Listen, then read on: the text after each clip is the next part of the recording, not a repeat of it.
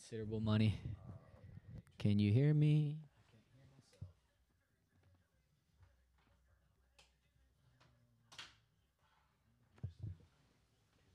Can I hear myself? There we go. Man, it's been a little minute.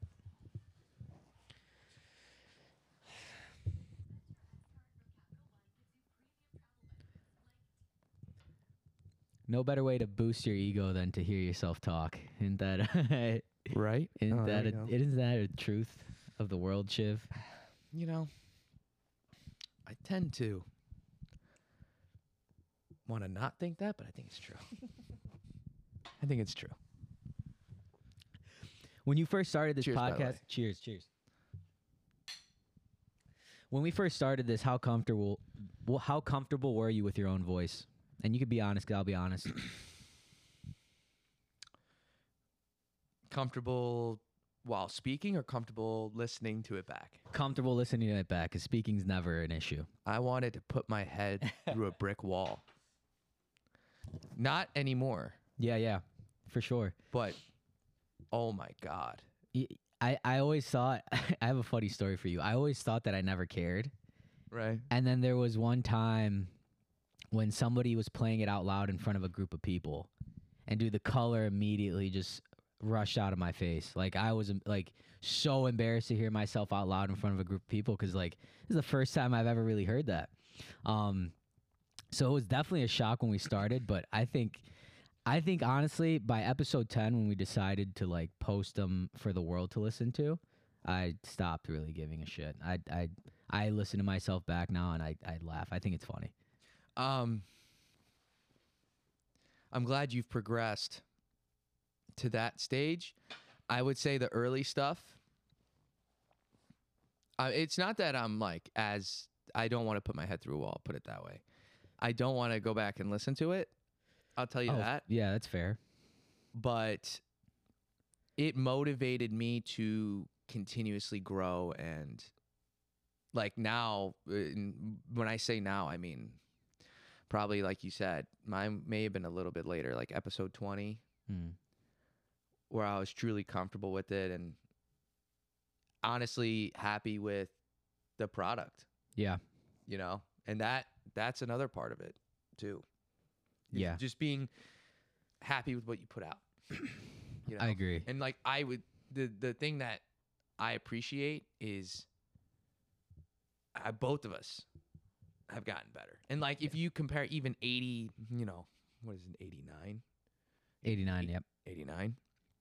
You compare eighty-nine to even fifty-five. You know, there's things in, and I think that's, honestly, dude, that's just like reps. I agree. Just reps. Definitely reps. I think the biggest problem for me has always been two things. One, formulating thoughts and being able to speak on them. Like, if you go back to really early podcasts, I always had trouble keeping a story straight arrow without it veering a certain way. So, like, getting to the point, finishing it, and then expanding on that idea with you. That was one of my biggest problems early on. I think I've gotten better at that. And then the other one was filler words. If you listen to the first even thirty maybe episodes, uh, yeah, I probably say the words like, um, and, um, all the time throughout that first, you know, the first half, the first half stretch of our time doing this. And now it's gotten a lot more clean. And I think even though we, yes, we do a podcast, yes, we post it out, it's definitely helped me with conversation in general with other people. Cause I've definitely like listening back to the podcast, I've had to realize like these deficiencies that I had in the way I communicated, yeah, and work on them and actually fix them in real life. Uh, so this has been huge, like, in that respect as well. I have a funny story about the likes and ums. Um, so I, in a former life, did debate, congressional debate. I know, crazy, right? But I enjoyed it. And one of the first times I was, like, in the club, one of the things you have to do if you're new is you have to give a speech on a random topic that gets told to you right before you give it. And you have to do a push-up for every time you say the word like or um and or you, you pause. Uh, for an, an, an – it, it would have to be a bad pause. Like you don't know what to say. Not an intentional pause. So I did good on talking about Indian ice cream was my topic. Very, um, I think it was that was a racially motivated question, but I did good. So I only had to do two push-ups. And honestly, at the time, I'm happy that it was a low number. I was not in good shape. But the point being is I did that for a year before I was like, yeah, I like sports. But um, I, no, but I in that year, right, I went to competitions and competed. I competed at the state event my freshman year. It was it was honestly a pretty cool experience when you look back on it. But that whole process was always being harped on of saying stuff like, like, um, or that in, in that fashion. We'll take your speech from, you were graded out of six. Six was the best. One is the worst. It'll take your speech from a four to a six. So your content, because in, and especially, and you see this in Congress too. Um, some people get up there and they talk and they have home run stats and their delivery is a home run and the story they give is a home run. It's a ten out of ten speech, right? But you could have an eight out of ten, or in this case, a four out of six speech. You know, you just, but you got it across the certain way and you didn't, what those, what, the, what those, what I was taught was those are vibe, they draw out the vibe of the speech. Because yeah. people are locked into what you were saying, mm-hmm. but those detract from that. Obviously, if you've listened to the podcast, I say like a lot, quite a bit. It's a Chicago thing too. Mm-hmm. Um, but I definitely lost a lot of that. This podcast has brought it back because I'd never cared. Mm. I never thought about it. How many times do you think about if you say like or um in a, your normal day to day, right? You don't. But it until you intentionally focus on those things, I think you start to fix them. And then it brings up the argument, like, are people who are naturally good at speaking, have they always been that way? Right? Because mm. I think that stuff can be trained. And you've seen, I've seen people who were complete, in, so quote unquote introverts yeah. become really good public speakers because they just trained. Mm. But very true. I was watching a video on TikTok the other day that spurred the topic of this conversation. And he said that using like and um and make you lose credibility. Mm. And the one thing I noticed too is he said that if you look at people like even in uh, our presidential races and candidates that we've had over the years, President Obama being the specific one, mm-hmm. if you listen to President Obama talk when he was just a state representative and when he first started in oh eight versus how he sounded in his second term, you'd, it was night and day difference. He would, there used to be a lot of drawn out pauses in his speech that were actually made fun of a lot on shows like S N L and all these like mm-hmm. skit shows. And he ended up correcting them by the time he was, you know, in his second term as president. So that was super cool to see. And that's a live example of like someone who's improved on their speech in a short period of time. Even, so even before that, it was like, that was the, that, that was what was circulated at the time as someone to model yourself over. Also, he was the current Uh, or he wasn't the president anymore. Or uh, no, he was probably definitely the president. Yeah, he was definitely the president at the time. Um, but we would listen to his speeches in two thousand four and his speeches in two thousand eight, but particularly his speeches when he was in his like Senate days. Mm-hmm. Obama was regarded as like one of the best speakers uh, of our time, really. Uh, the way like. The so normally they tell you not to point, right? Because if you point, it's too aggressive. But if you don't do anything with your hands, you're too static, you're robotic. So Obama invented the the fist, where so he has his yeah he points with his thumb, yeah. but it's locked in on his fist. So all he's doing is just a quick little fist bump. Yeah, and it's but. It's the best. It's ingenious yeah. because it's it's the point, but it's not the point. Mm-hmm. So it, I, I agree. And like honestly, dude, li like looking and even listening to a lot of M L K speeches because you know aside from the I Have a Dream speech, which was great, the guy was able to captivate an entire room, mm. right? I mean, pastor, right? Yeah. So it comes with the territory. But at the same time, that ability is just incredible to me. It is. And you see it in, like you said, presidential candidates.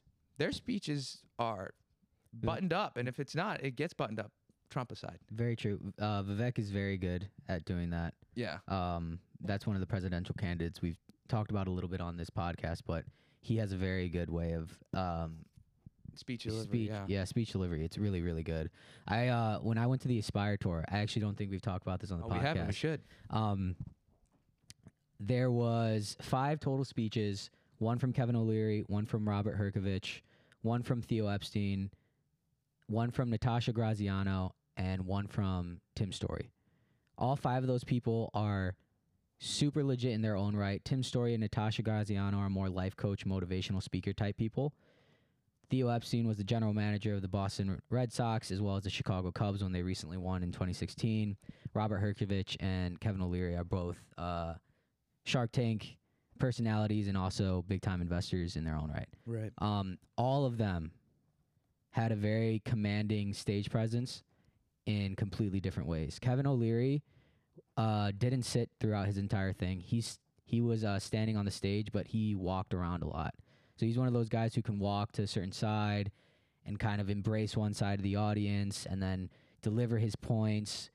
His PowerPoint slides were very like precise and uh, concise. They were like three or four bullets, but he was really expanding on the idea of the three or four bullets. He was really, really good in his own way. And then Robert Herjavec comes on, and he kind of gives a more emotional story. He kind of encompasses like how it was growing up being Yugoslavian and the uh, type of bullying he dealt with when he was in Canada and when he sold his first company. And it was it was very... He drew the crowd in by bringing emotion, and then Tim Story and Natasha Graziano, being life coaches and motivational speakers, were very much a pastor-like mm. vibe. Mm. Like who, like who do you want to be? What is your motivation? You are the greatest. You are the best. You're right. At, words of affirmation type deal. Yeah. Um, like Tony Robbins type. Tony Robbins type yeah. vibe, one hundred percent. And I, I, I liked going to that because it shows you that regardless of your delivery, you can still be impactful depending on what type of uh, what type of subject uh, what or what type of uh, the message, message the message yeah, yeah the message that you're conveying. So it was very, very cool to see like really good speakers go up and uh, you know, talk about all this type of stuff. But so you would you would go again? Yeah, for sure. I paid ninety bucks, uh, which also included a free ticket. So I got to bring a partner along. Um, for the amount of information that I got in that full day experience, because it was a full day, it was one hundred percent worth it. I got to see people that I admire and aspire to be like every single day, mm-hmm. guys like Kevin O'Leary, Robert Herjavec. Um, listening to a story of a guy like Theo Epstein, who is considered one of the greatest general managers of this generation. He started off, he inherited a Boston Red Sox team that had been... known cursed, for, right? Cursed and known for failing for years and years and years. And now when you think of the Boston Red Sox, you think of prosperity and championships. Very successful organization. And, a, yeah. you know, a successful organization that brings in the best players. That was all his doing. And then ten years into his career with the Red Sox, he decided he needed to switch up. And he thought the only place where I could replicate that same exact success was Chicago. And so he took a franchise that was literally known for... being the bottom of the barrel, hadn't won in over one hundred years. Also cursed. Also cursed. And he ended up taking them to a title by changing the processes and the systems and the people who were employed by him, and he literally built it from the ground up.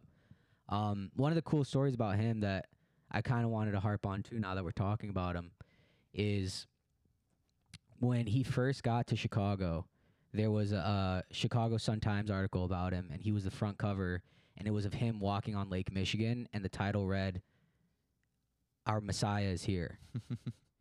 And then he goes into saying how, you know, how he felt when he first saw that, and, you know, it was a lot of pressure, and he was like, wow, like, this is the real deal. Like, these people have been dying for, you know, a championship, and they believe that I'm the one to bring it to them. Sure. And so that first year, the Cubs go like sixty and a hundred and eight. They're yeah. horrible. Yeah. And so going into um, winter talks that next that next year, after they went sixty and a hundred and eight, they the Chicago Sun-Times dropped the same exact article, except this time it was him in Lake Michigan, neck deep in the water, and it said, we might need to take a pause on the Messiah or something along the lines of that. Yeah. And so he kind of talked about that um, being like a moment in his life where he had to like kind of just ignore the press and ignore kind of the hate he was getting because he knew it was a long-term process. Mm-hmm. And eventually that summer they ended up acquiring Javi Baez, Kyle Schwarber, Chris Bryant, all these guys who ended up becoming household names. You know, these were guys who were all on their farm system. So there was a plan in place. But just the fact that he even had to deal with that kind of adversity in the first year just shows, like, what type of what type of level these guys are playing at. Um, so it's a super cool story. I think that, too, is just a microcosm for so much. Like, they people will ride with you until they don't see that ship going anywhere. And when they get off, people get off. Mm-hmm. Uh, and it's it is crazy, especially with sports figures who make comebacks. Or uh, honestly, his wasn't a comeback. It was like you said. It to build a successful organization takes many years of quite possibly losing a lot of games until you end up coming up on top. But no, that's that that's crazy. So I besides the so those speeches took up the entire day, or was there like other workshops and stuff? So for the majority of the day, it would be like motivational speaker, keynote speaker, and then a fifteen minute like networking exercise with the people who were sitting around you. My section was, it was basically all packed by like eleven a m So there was a ton of people to talk to, and okay. you know, a lot of um, a lot of like good just basic networking. There was a lot of real estate people there, so that was really dope. Like the guy sitting next to me was. Um, the director for a Latino and Black organization in real estate. So he like helps um, people who are Latino or Black like purchase homes in their community and like build equity and all this sick. stuff. Yeah, yeah. So met co- really cool people like him. But yeah, there'd be fifteen minute stretches where you do these kind of networking things, workshop type deals, and then they'd bring on another keynote speaker who would talk for anywhere from thirty to thirty minutes to an hour. Okay. Um, and I think the main goal, it's very entrepreneurial minded. Yeah. So like a lot of what they are talking about is like, here's how you get business A to, you know, business Z, or here's how you scale your portfolio. Here's how you grow ten X in the next two years type deal. So it's, I wouldn't say it's for people who are working a nine to five, who that's what they want to do, which is nothing wrong with that, but right, just it's different def- crowd. Yeah. Exactly. It's definitely more for people who work jobs, who are entrepreneurial, like-minded, or actually own their own business and want to kind of grow that way. Um, but no, for sure. A lot of good nuggets of information in that. No, and that I couldn't make it, but that looks sick. And then I'm glad that it was a good event. And if they throw it next year, I'll definitely try and make it. And honestly, try and go to more of those in general. Yeah, I agree. To be fair with you, I think I uh, I went to quite a few, whether it was like networking or events of that type in college, and they were all useful. Mm-hmm. Um, whether I was invited or like I had to go for work, they were all pretty much useful. And mm-hmm. I think it's a lot of effort. Yeah, right. You got to take time out of your day. If you work a job, you got to take time off and stuff. But I think I think it's worth it, man, because you're you're at a minimum building your network. And even if everything that they say goes in one ear and out the other, you get a couple contact cards that can take you pretty far. Yeah. That makes up for that event and the next five. So. No, one hundred percent. The one thing I'll harp on, too, is um, I went into the experience thinking it was going to be very much like, oh, they're just going to talk about Shark Tank, or it's it's going to be very like they're not going to get it, yeah, they're not going to get into the details of what they actually do.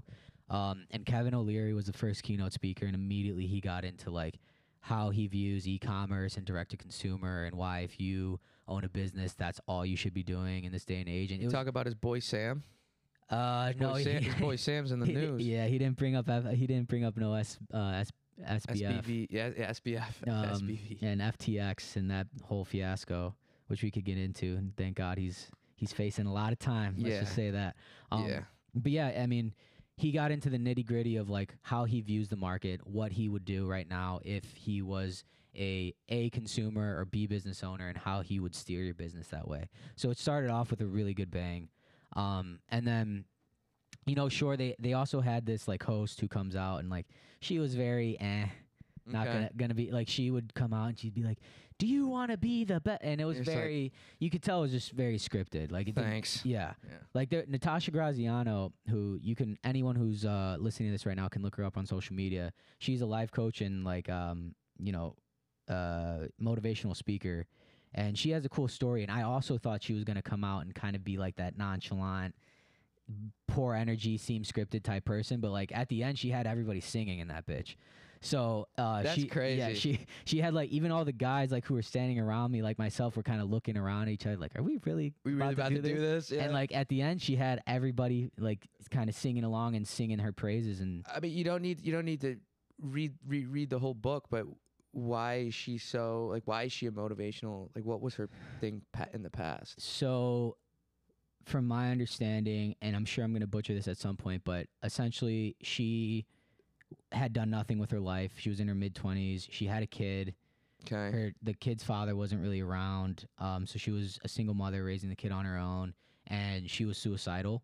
Okay. Um, and essentially what ended up happening with her was one day she just woke up and decided, like, she didn't want to be a loser. Uh, that that was that yeah. was the broad. I'm, I know I'm butchering that, but that's no, no. that's okay. that's the broad story of what actually happened.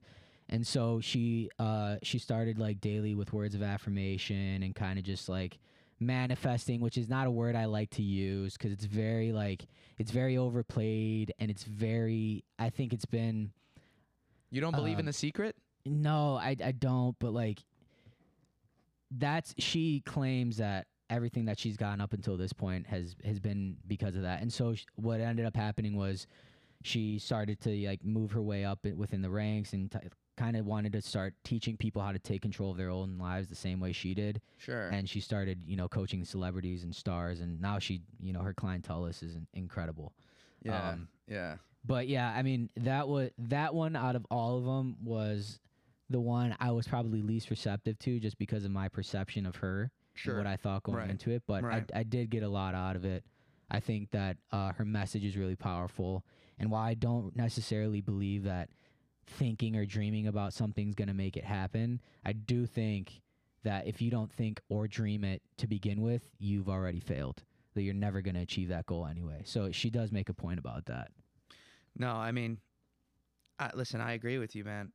Um, I have dreamt since I was four years old that I'd play in the N F L. That never happened. Yeah, yeah.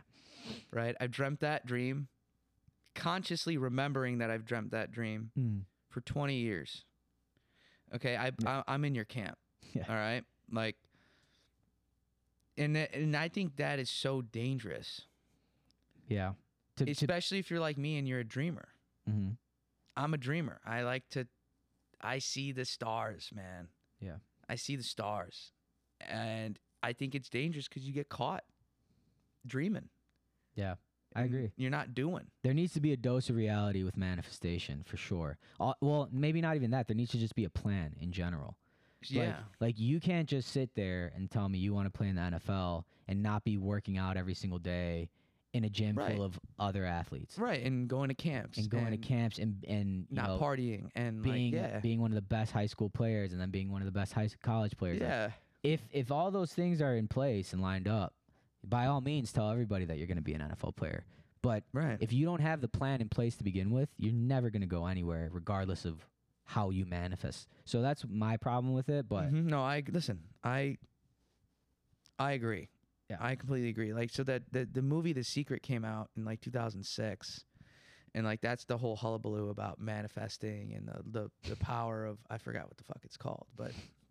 Like visualization and stuff. And yeah, dude, it, at, at least for me in my life experience has never gotten me anywhere. Yeah. Um, maybe people don't dream that much about or think about what they see their life being mm-hmm. in the next few years. I do that all the time. You do that all the time. Yeah. you know, maybe it's for a, that message is for a different person who doesn't do that. I don't know how you live and don't do that. That's a different story. Mm-hmm. But I agree, dude. It's not until you pick up the phone and start dialing that, like that things actually move. It, things actually, yeah. And you know what? They won't move for a while too, you know, but it, I agree that the, the goal should always be like right there. Mm-hmm. But um, I think it's, it's such a dangerous trap to get into. I just think it is, especially yeah. too in our age where it's like you hear people like, if I could just get, you know, this, this, and it's like you're not doing anything to even get the small goal that you have, let alone the mm-hmm. Turks and Caicos dream yeah. four hour work week that everyone wants. Yeah. You know, so. I think I have a really good example of this. I have a friend who uh, wanted to start manifesting more in their life, and they verbalized that to me. So I was like, oh, okay, great. Like, do that. But their version of manifesting was literally saying, like, in their head, manifest, manifest, manifest, man. Like, to me, I think that just defeats the purpose in general. Yeah. One of the things Natasha Graziano harped on was writing things in the past tense. And I actually think that this can be beneficial to some people listening to this. And it's something that I haven't done yet, but I've, I plan on doing this at some point. Okay. Basically, what you should be doing is you should be taking whatever notebook or, you know, notes app, whatever you use to write things down, and you should be writing all your goal, goals in the past tense as if you've already accomplished them. Because what happens psychologically is that when you start to write things in the past tense, your brain naturally, because that's how we think as people, your brain starts to perceive it as if it has happened. It's like telling yourself a lie that you want to become true. And so if you say it so many times over and over and over, and you're writing it down as if it's already happened, there's a very, there's a higher percentage chance that it actually happens in real life because you've already professed it out loud. That's one of the things she talked about that I had never heard of before, that I was like, you know what, maybe I'll give that a try and see if it works. And the thought process behind it makes sense to me. I don't know how you feel about it, but it's something that I would be willing to try before I knocked it. I mean, on its face, I'm not opposed, right? I'm not a psychologist or whatever that would be fall under, but no, I'm not a, directly opposed. I, the only thing is, is I, I've heard a lot, right, where you want to keep keep the big stuff to yourself till it happens. Yeah. But this is obviously a different nuance. It's past tense, and it is to yourself. That's mm-hmm. right. You're not like airing this book out. No, you're right? not telling people. So it, I think no, I think it's, I think it's fair, and I think the the the, the thing is, is I just that has not been my experience. Yeah, you know, but I ha- it's not like I've accomplished all this shit. I really haven't, but it's not been my experience so far. But I think you know, like, listen, man, I think part of me sometimes thinks whatever, whatever you need. Mm-hmm. For you to get you there, great. Yeah. Like, you know, I think stuff floats, certain things floats in different people's waters, and that's just how it goes. Certain things work, certain things don't. Um, my favorite one though is people are like, I'm not a morning person. I'm like, oh yeah, that's such a cop out. I used no to wake one... up. I used to wake up at like eleven thirty in the morning. No one's a mer- morning person. No one. Yeah. I don't think anyone truly like. I hate that term because I don't think anyone truly wakes up in the morning, stretches, yawns, and goes, oh my God, what a beautiful what a, day. What a great day. What a beautiful day. I can't wait to, I don't think it's anybody on this planet does this. It's not the intro to American Dad? You're telling yeah, me that's yeah, not yeah. how that's supposed to go? Oh, what a wonderful day. day. Yeah. Like, I, I don't think that's how it happens, man. I think you and I know this more or better than anybody. It's more so just about dedication and actually waking up. And then everything it's that, a habit. It's just habit. It's a habit. That's all it right? is. It's like, you know, my favorite is people are like, oh man, like you must be pretty dedicated to wake up at five, five thirty every day. I go, no, I just wake up. Like it it doesn't take conscious effort. I just oh, I'm awake. Like that's it. You know, but sure, to start going from going to bed at four in the morning and waking up at like eleven to going to bed at ten P M and waking up at five, six in the morning took a good amount of effort for a little while, but that's what you said, bro. That's what you just said. Yeah. It takes a little bit of effort and then it becomes habit. Yeah. Right. Mm-hmm. It, it, I completely agree, dude. I completely agree. And the thing is, I wake up at five thirty most mornings regardless now anyway, because my body's just on a natural timer. Yes. But the amount of mornings that I still wake up and I'm like, dude, I wish I could sleep another hour. Fuck. I, yeah. I, they're, they probably outweigh, it's probably a larger percentage than the amount of times I'm like, wow, I'm ready to go. Yeah. For sure. I also agreed. It's the same feeling, dude, when you wake up. Half the time it's like, shit.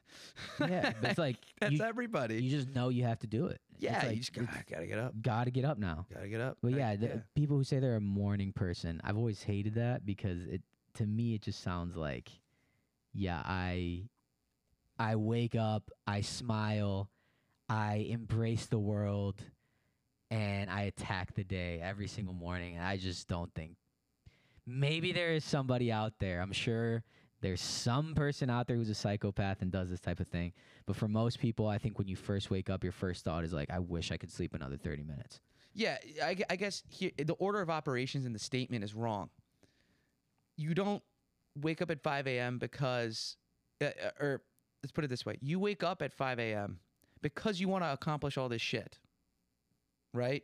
You want to get all this stuff done before you have to do other stuff, mm. right? That's why you wake up at five in the, in the morning. Mm-hmm. It's not this grandiose like idea, right? Or mm. it's like, I'm just a natural. Some people are, right? Yo, yeah, you've always woken up early in the morning.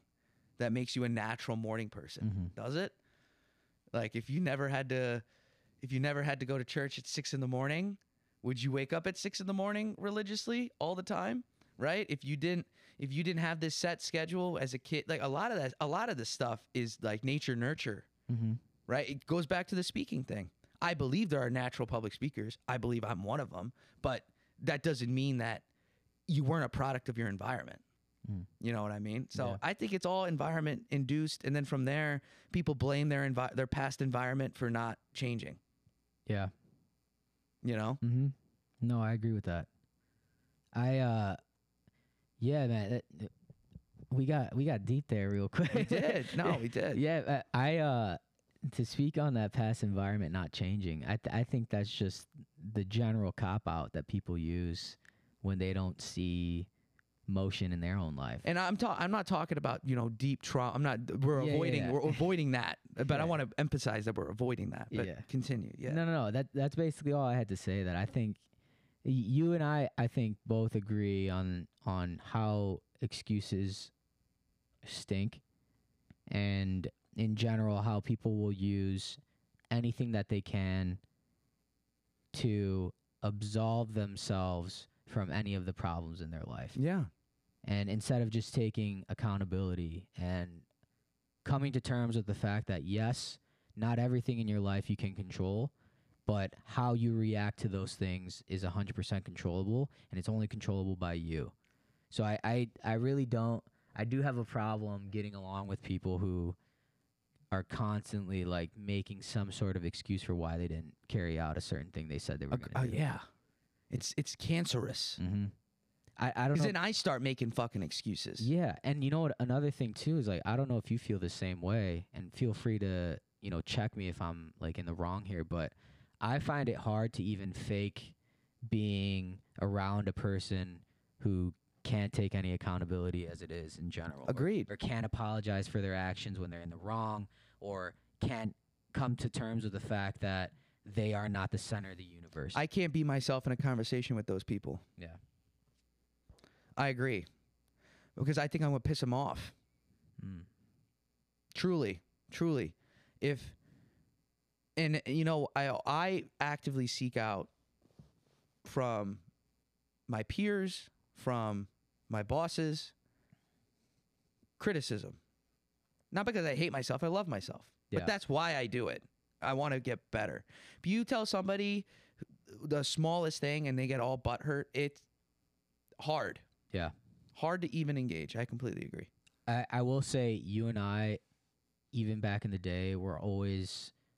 We're very, we're very loud with our emotions, I would say. one hundred percent. So we, in a lot of ways, we'll be the loudest person in the room if we need to be, or we could be the quietest. It just depends on what the scenario calls for.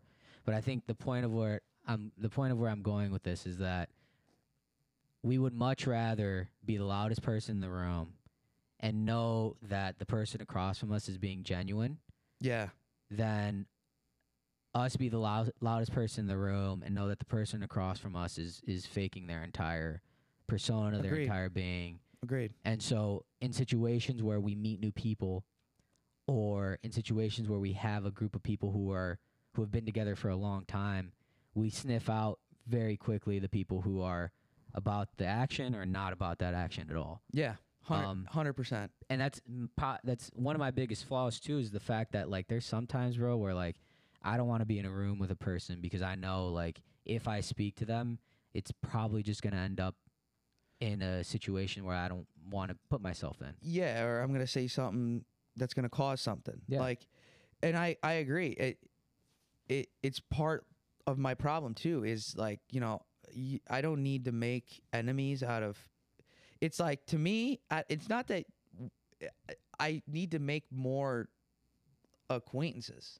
And just understand, like, all right, they may not be, they don't have the character traits that you desire in a friend. Yeah. But that doesn't mean you need to make them an enemy.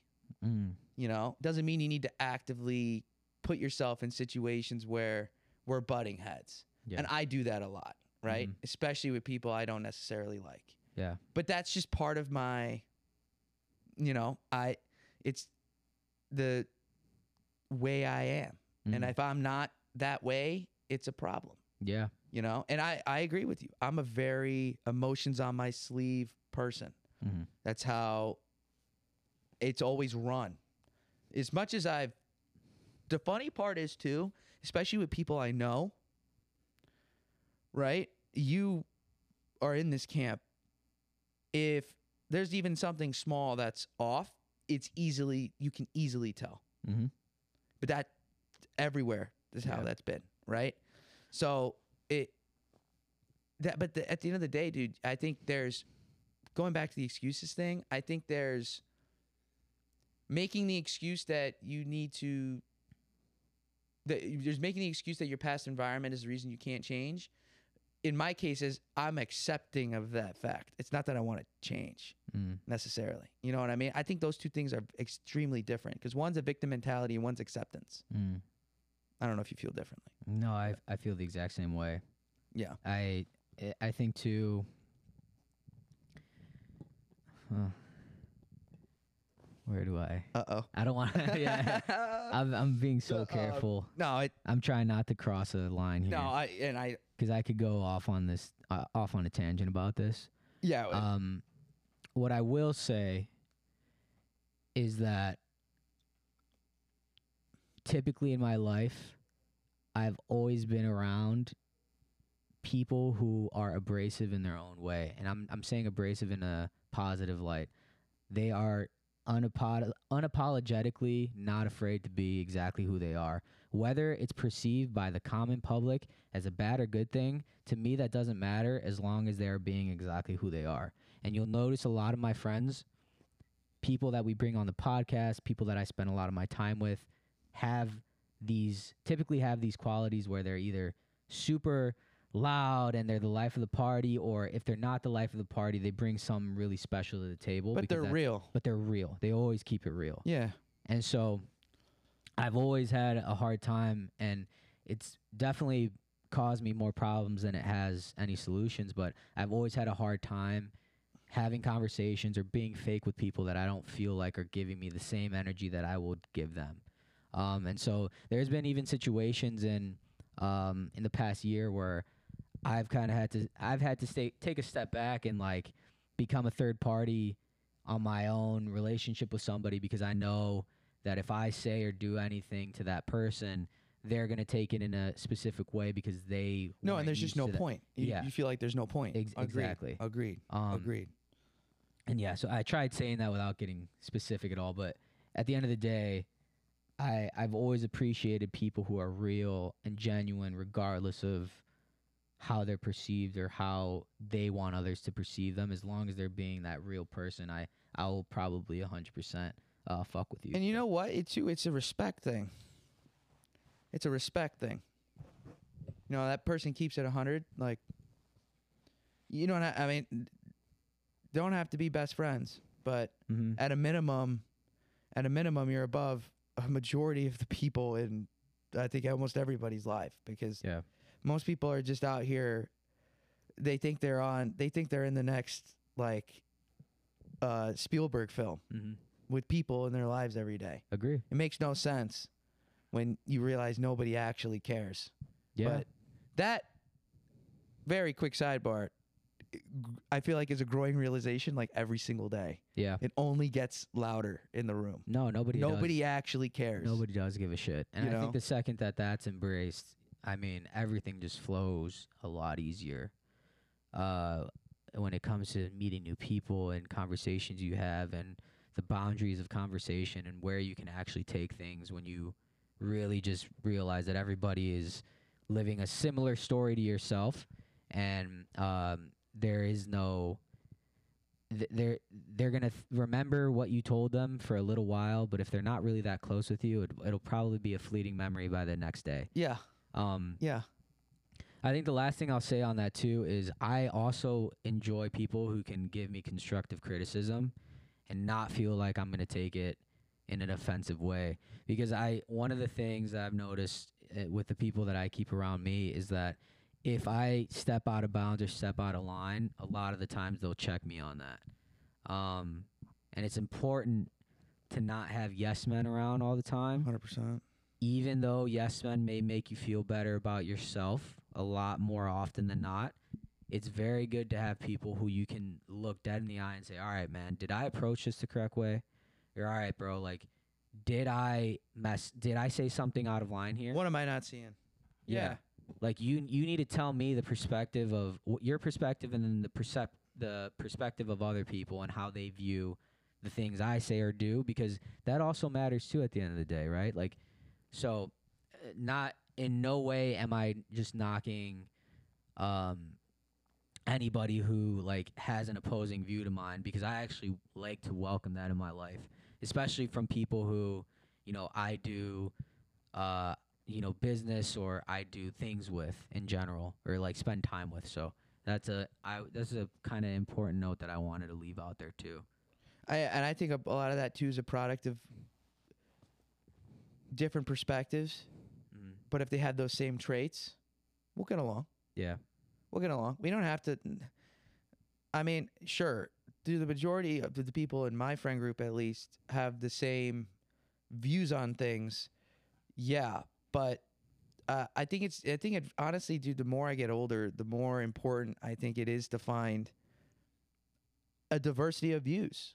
And it, yeah. it sounds like so cliche to say that, but it, there's an element of truth that I think only lived experience can provide. Just because you grow up in a place, you grow up in a family environment, you think things are one way, you're told things are one way, and then that first time that you realize that that's not the case, yeah. it all just kind of opens, mm-hmm. you know?